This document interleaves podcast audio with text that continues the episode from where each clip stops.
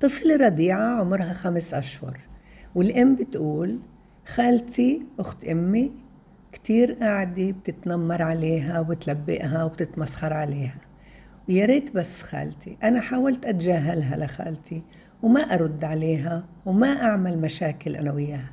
بس كمان أمي وأبوي بنادوها باسم غير اسمها وكتير بتعاملوا معها بتمييز مع بنت أختي التانية بفرقوا وأنا مش عارفة إيش أعمل. لو إنها بنت بنتي واعية كان أبصر شو بصير قد ما بدها تتعذب من هالتنمر من عيلتي. صعب. أنا فهمتك منيح. بتقولي لي كيف أتعامل. كتير صعب لما عيلة بحالها مش داعمة لا لإلك ولا لبنتك. أنا حاسة معك وفاهمة عليك بس أنت مش وظيفتك تغيريهن. ولا وظيفتك تعملي مشاكل معهن. هدول هن واقعك بدك ترضي فيه أنا بدلنا هقول البيئة ليست دفيئة. هاي حكمتي أنا. مش واجبي أنا أغير شوفير الباص والجيران واللي بيجي ينظف وعيلتي. لا مش واجبي. واجبك نحو طفلتك الرضيعة إنك أنت تكوني أمها اللي بتعطيها حب دايم وشعور بالاطمئنان دايم وأنت نموذج تعرفي كيف تتعاملي معها. أهم إشي كيف تتعاملي معها كيف بتدربيها كيف بتربيها. وأنت مبين إنك واعي وهي طفلة خمسة أشهر عم تعطيها كل حاجاتها الجسمانية أكيد العاطفية أنت بدك تعطيها. وقللي من وجودك مع البيئة اللي بدها تزعج بنتك وتزعجك. قللي من وجودك؟ يعني بدل ما تقعدي عندهن ساعات زوريهن خليهن يعرفوا إنك أنت محترمتيهن وبتحبيهن. هدول أمك وابوك مش رح تقدري إنك أنت تقطع العلاقة معهن. بس خفف الوقت ولطفلتك الخمسة أشهر بدك تعطيها الحاجات العاطفية زي ما قلت حب وأمان وإطمئنان وانت نموذج وبدك توفري لها بيئة. حتى تطوري لها عقلها وجسمها وأهم إشي كمان عاطفتها.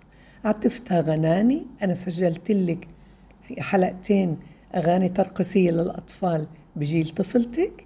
بدك تعطيها قصص تسردي لها كتير قصص. بعدين تطلع معها مشوار وتحكي لها عن الطبيعة اللي أنت ماشي فيها إذا كنت بحديقة عامة إذا كنت ماشي بمحل فيه طبيعة توصفي. هذا الوصف بساعدها كتير على إنها هي تصير عندها رصيد لغوي عالي وتتخيل لأنك أنت عمالك بتحكي. وكتير مهم كمان الأنشطة الحركية في إنك أنت تحطيها على ساقك وتلعبيها وأنا أعطيتك كمان أغنية ترقصية لهي المداعبة.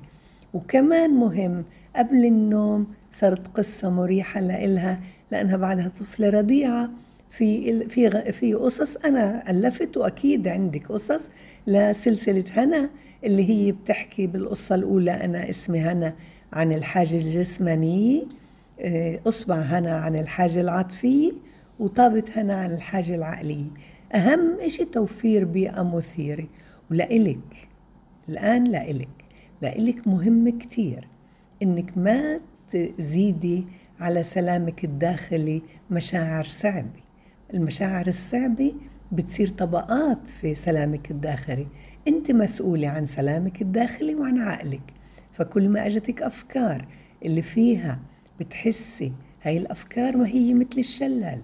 بتحسي إنه قاعدة بتضايقك من تعامل خالتك تعامل أبوك تعامل أمك مع بنتك الطفل الرضيعة. بدك تكوني واعيتي لها. مراقبتيها مشرفة عليها. ما تجربي تضغطيها وتقولي لها بديش أسمع. خليها تحكي. هاي الأفكار بتحكي كتير لأنك أنت عايشة هاي التجربة.